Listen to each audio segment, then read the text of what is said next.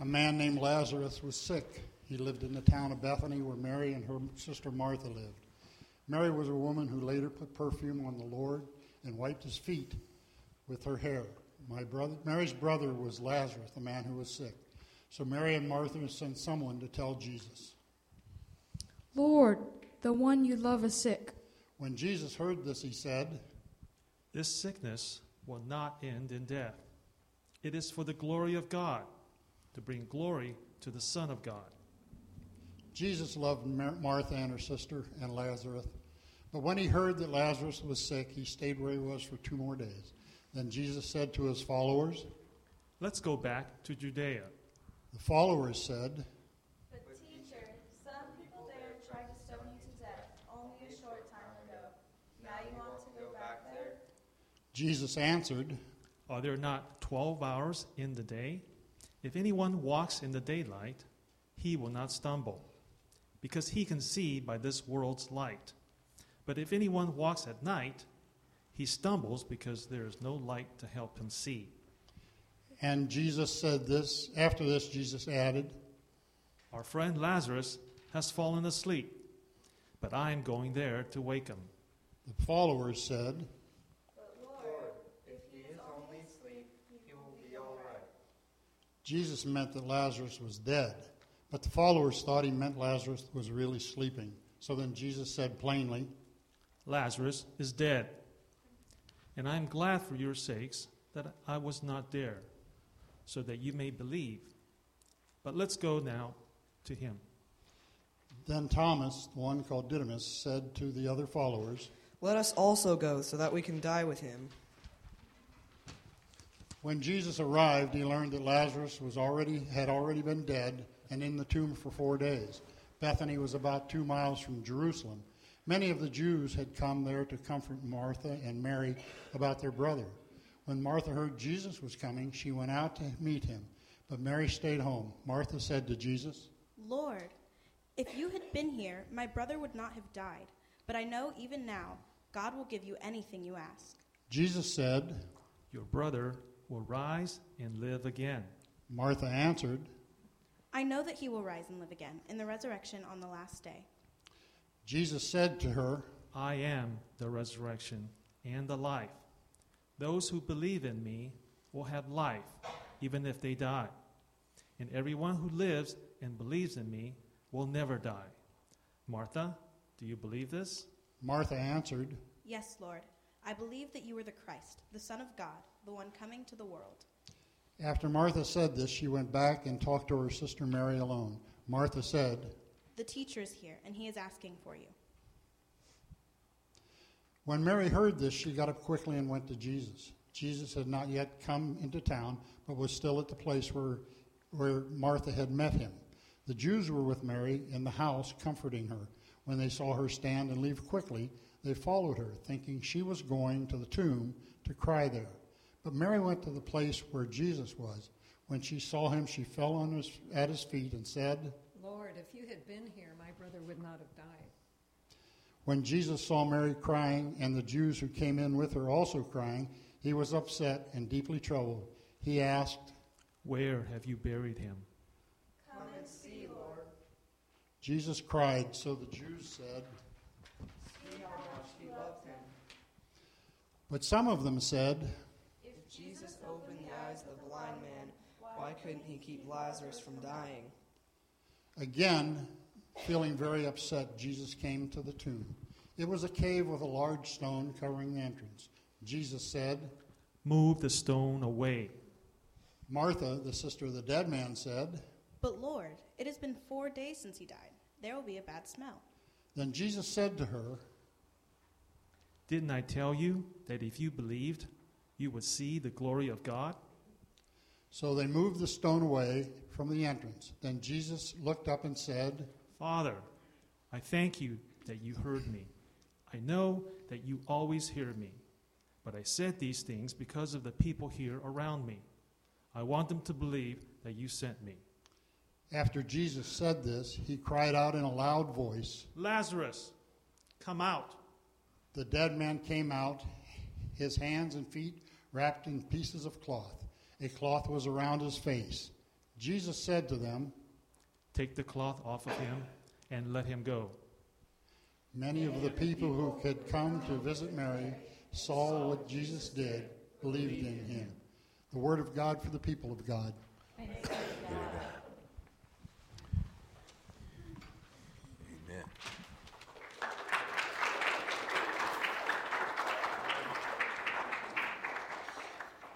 Thank you, readers. That was from the 11th chapter of John. Would you stand with me as we ask the Lord to speak through these words that we share with you this morning? Father, we thank you that you are here and that you love us deeply. May the words from your scripture and the thoughts that we share be an encouragement and a challenge and lead us to love you and to love one another even more. In Christ's name we pray. Amen. You may be seated.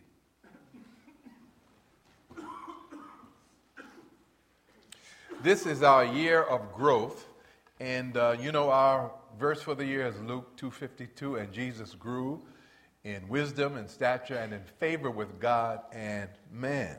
So the interesting thing about growth is this: in order to grow, we have to be willing to change. In order to grow, we have to be willing to change. Change our behavior, change our thought processes, change our routines. That's what the Lenten season is all about. In Lenten, we say, God, what can I give up? And the idea is that perhaps we get stuck. I mean, for this Lenten season, I, I actually got embarrassed a couple of Sundays ago because I decided to cut back on ESPN, and uh, I had it on my phone, and right before I was getting ready to speak, it went doo doo doo doo. And I went, oh my gosh. But you know what happened as a result of that? I recognized that in my daily routines, television, and especially sports, invade my conscious mind and my unconscious mind because out of routine. Uh, I do most of the cooking for our families. Not that Kathy can't cook, she's a great cook. I love to cook. And so when I come in, I would immediately put the television on as background noise and start cooking. And um, television has nothing really on it that's going to feed my spirit. It's going to challenge me to grow, but just out of habit.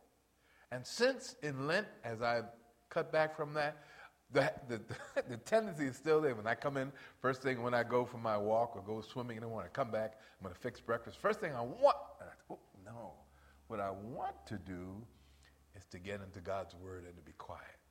And I've had the greatest time. And it's been interesting that as I slow it down to listen to what God has to say to me, some amazing things are happening in my life. Because wherever Jesus went, he was about transformation. Sharon, would you come to the piano? So, really, the title of the message this morning is He Loves Me.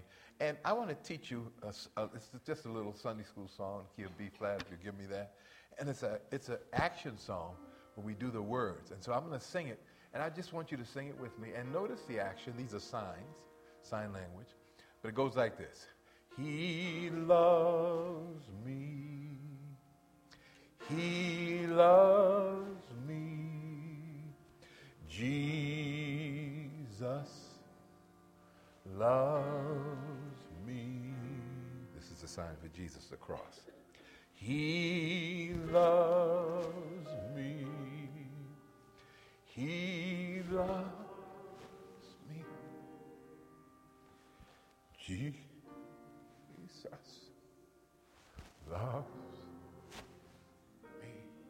A result, I love him. I love him. I love Jesus. I love him. I love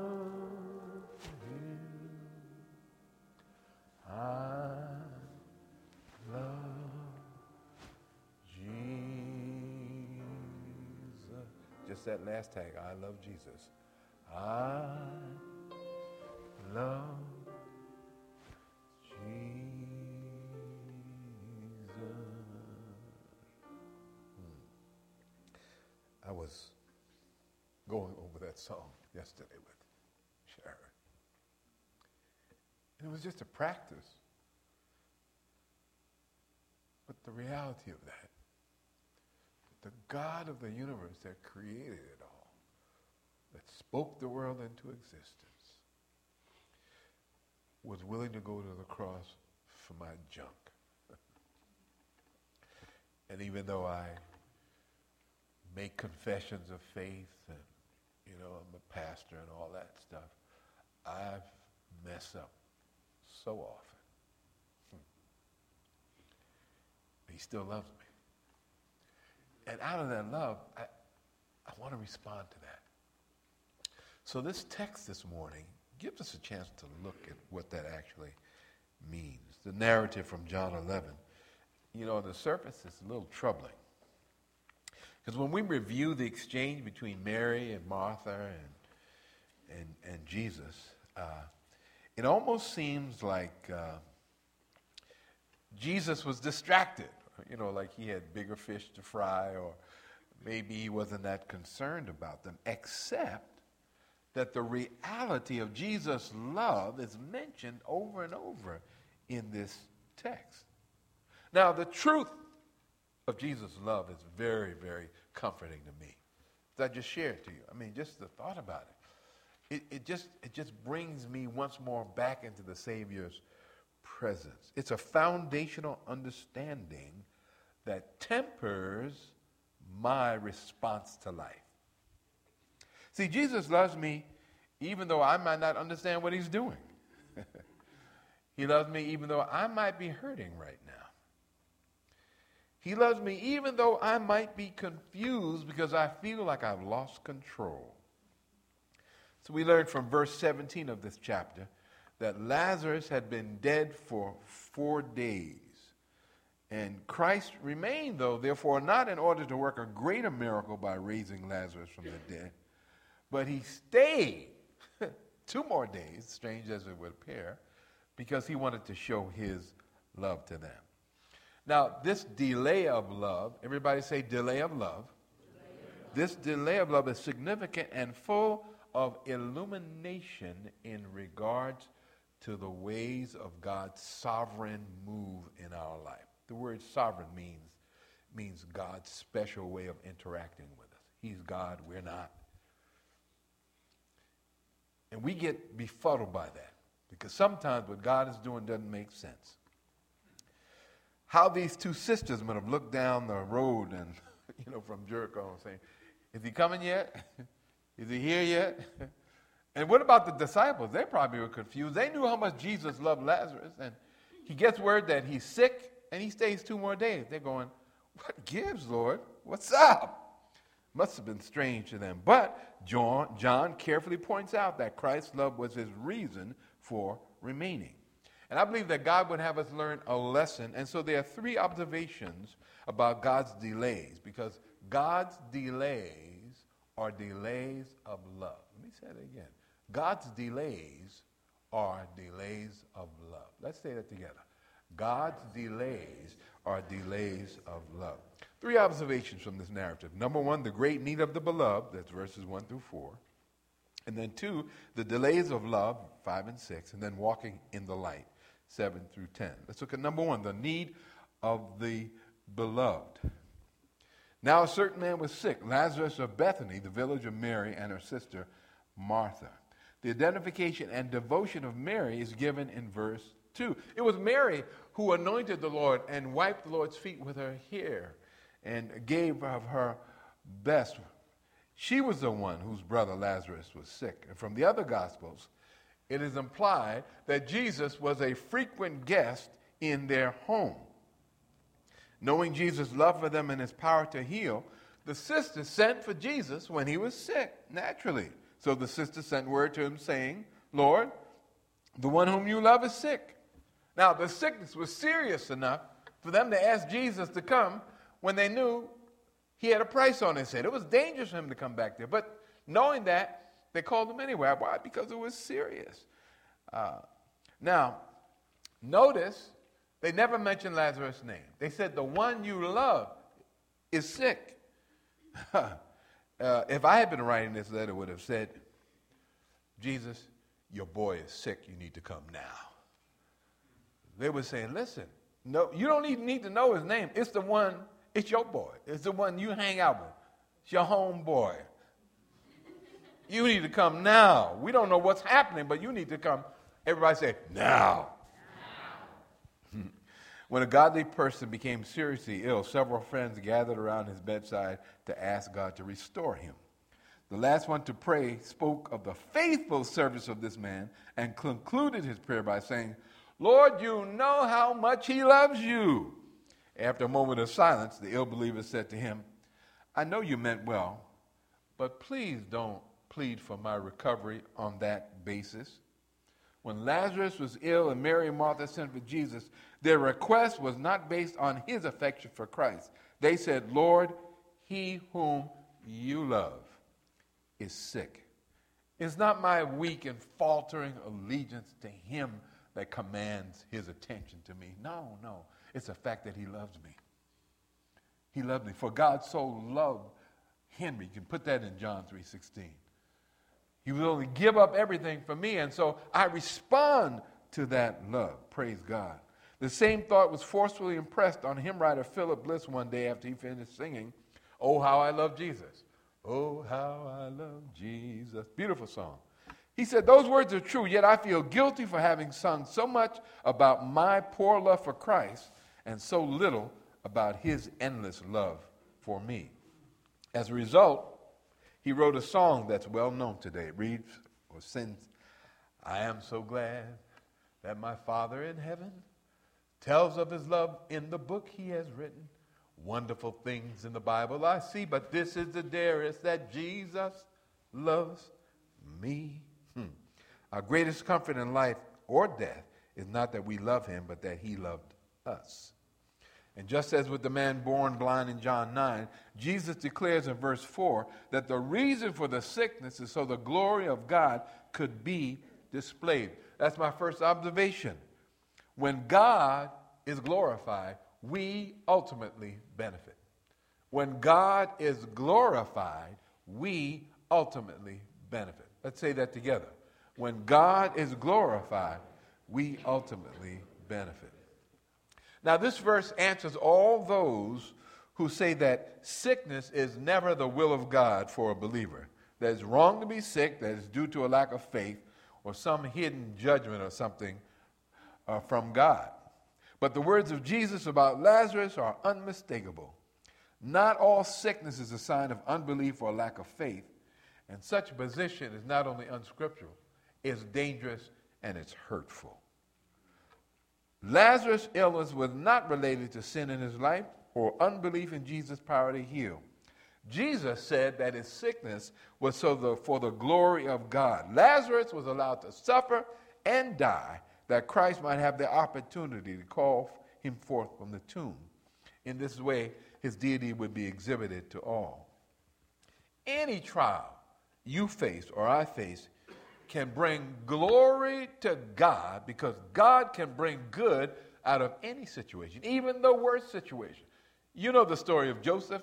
He, because of jealousy, was thrown in the pit, and then he ended up being sold into slavery, and he went into jail. All this stuff happened to Joseph time and time again. But Joseph was a godly man, and yet all this junk happened. And at the end of Joseph's life, in chapter 50 of Genesis, it says, Satan meant it for evil, but God meant it for good. Can I get an amen this morning? So here it is. Any trial can bring good, but when trouble comes, do you grumble? Do you complain? Do you blame God? Or do you see your problems as opportunities to honor Him?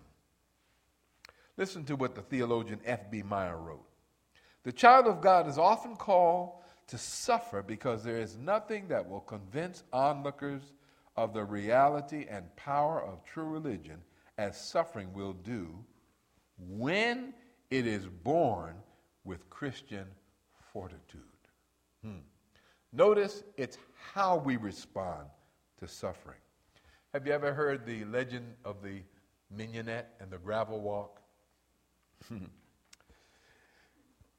now, the mignonette, I understand, is a plant that has greenish yellow spikes of perfumed flowers.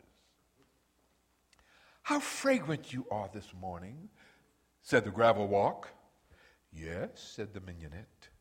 I have recently been trodden upon and bruised, and it has brought forth all my sweetness. But, said the gravel walk, I am trodden on every day, and I only grow harder. Hmm. The life lesson is obvious.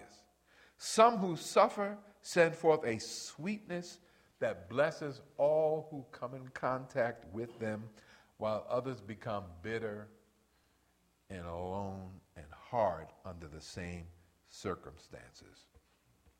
I only knew Barbara Alicio for the last year of her life. And I had no idea when I first met her from her countenance that she was battling cancer and that she was in much pain. She was quite sick, but she exuded a love for God and a love for people and a spirit of joy that was so refreshing. It was wonderful. Even when I went up to visit her uh, when she was in her last days on earth, I went up to see her and she was in bed. She'd open eyes. Went, Pastor Henry. you know that big smile that she could have? I mean, she just exuded that. How do you respond to suffering? God may choose what we go through. We decide how we go through it. The fields of science and medicine have joined forces to try to help free us from sickness. Now, I'm thankful for medical advances. I'm thankful for aspirin and meds, and I take something for high blood pressure and a whole slew of it. By the way, uh, since I stepped up my exercise for my blood pressure and my heart function, everything just started to come into place. So physical exercise is good, but the medications, I'm thankful for them too. But here's the deal God purposely did not create us to be immune from disease. We are vulnerable for a reason. Whenever a believer is miraculously healed, God's might is revealed and his name is glorified. But even when people are not delivered from illness in this life, their deaths and homegoing can evoke praise to the Lord. They have been totally healed and given new lives with no handicaps, no disabilities, no pain. Praise God. He deserves our praise. The second observation is the delays of love. As we wait on God's deliverance, it's also good to realize that God's timing, everybody say, His timing, is different from ours. The stating that Jesus loved all three members of the family is intended to show that it was not a lack of love or concern that caused him to act as he did. Christ's delays are delays of love. Now, you and me, everybody, single person in here. We've got stuff and a desire for, you know, we, we pray to God, Lord, remove this, take this out, this bitter thing, or this hard thing I'm going through, or this physical thing. Or maybe you have a wish or a desire. Lord, you know um, it's your will. Uh, I need this job or uh, uh, this relation, whatever it is. And to the best of our ability, as far as we can discern, it's the will of God. God, you know, I'm praying in faith because I believe that you want to do this. I'm ready to glorify you, God. And so, God, I'm asking you to do this. And we pray in faith and submission and request it to God over and over again, and no answer has come. Sometime in God's providence, the lifting away of a burden or the fulfillment of a desire or wish is at times a hope deferred. Now, I don't know this for sure, but I'm using my imagination in the mind of God. He's probably saying something like this I hear your prayer, I hear your request. I'm coming, I'm going to move, but not right now. We, on the other hand, in this process here, nothing. Nada. Zero. Zilch. But instead of stumbling at the mystery or feeling like God has forgotten us, would it not be wiser for us to flip the script and begin to see through the eyes of faith and to glimpse into the very heart of the divine motives of God's dealing with us. And we can say something like this, and believe me, friends, I've said it. God, I don't understand this. God, I'm actually shocked by this. I know you're wise, I know you're good, and I know you love me. You know, sorrow is prolonged for the same reason it was given. It's of little use to send it for a little while. In the majority of cases, time is an element in working its right effect upon us. I was in Portland last week uh, spending time with my family, and my brother picked me up. Actually, he sent one of his associates to pick me up from the airport. And uh, he did, brought me to his house. And his mother, who's 92, um, who's just a wonderful, she's just a wonderful sister. And she and her friend, Bert, these two friends that have been friends for a long time, were having an afternoon tea. So I came in, and uh, of course, they weren't expecting me. They were just there having their tea. But I walked in, it was about three in the afternoon. And so they said, Well, Henry, would you like some tea? And I said, Of course. So they poured me. Well, actually, I poured it for them. I'm trying to serve them. I said, May I pour you? So I poured the tea, poured them a cup. And I poured myself a cup. It was a delicious lemon something. Just, just so scintillating. Had the tea. And then they were still talking. They wanted more tea, so they put some more tea on, or water on for the tea. And um, I, actually, I put it on. I put it on, and they kept talking.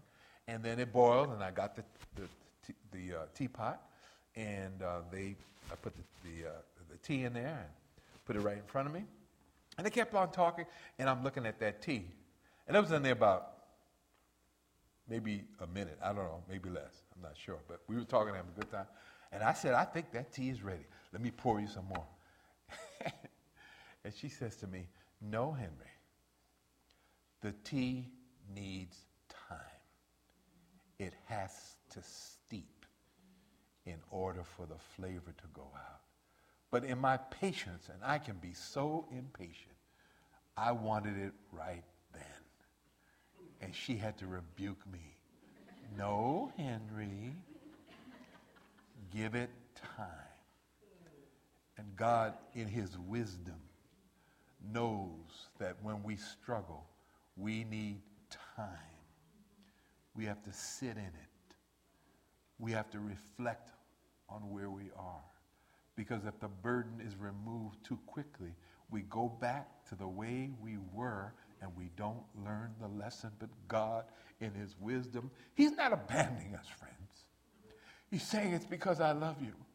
And I have a greater plan for you than your comfort. Oh, we throw that verse around for we know that all things work together for good to them that love God. Well, who's good? It's God's good. It's not always for our comfort. but when God's glory is demonstrated, we benefit ultimately. Can I get an amen this morning? And a final observation about walking in the light. Ooh, let me move along here. Jesus loved Martha and her sister and Lazarus, but when he heard that Lazarus was sick, he stayed where he was for two more days. Then Jesus said to his followers, Let's go back to Judea. The followers said, But teacher, some people there tried to stone you to death only a short time ago. Now, you sure you want to go back there? What were they really saying to Jesus? Were they concerned about Jesus? Not really. They were saying, Jesus, they tried to take you out. And if you go back there and they take you out and we're your followers, we're going to get taken out too. Let's not do this. And friends, I'm with you on this. So often it's about my comfort, my feelings, what I need. And God is saying, listen, stop looking at your pain, your feelings, your desire. I've got a plan that's greater for you. And just hang with me. Just trust me. It may not look good right now, but just hold on because He loves me.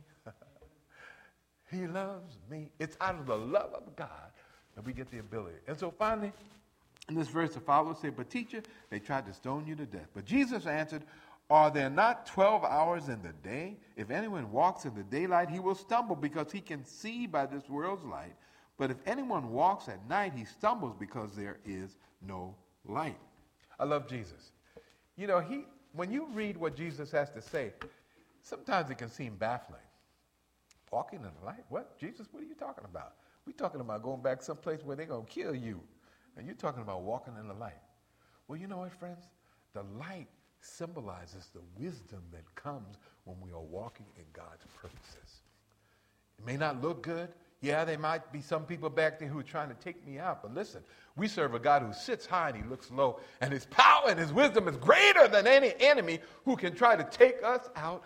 And in the middle of the muddle, we can still turn to God and say, Lord, I trust you. I may not know what you're doing. I may not feel you. I may not even be able to see you. But I'm willing to trust you and to walk all the way in your wisdom. Can I get an amen this morning?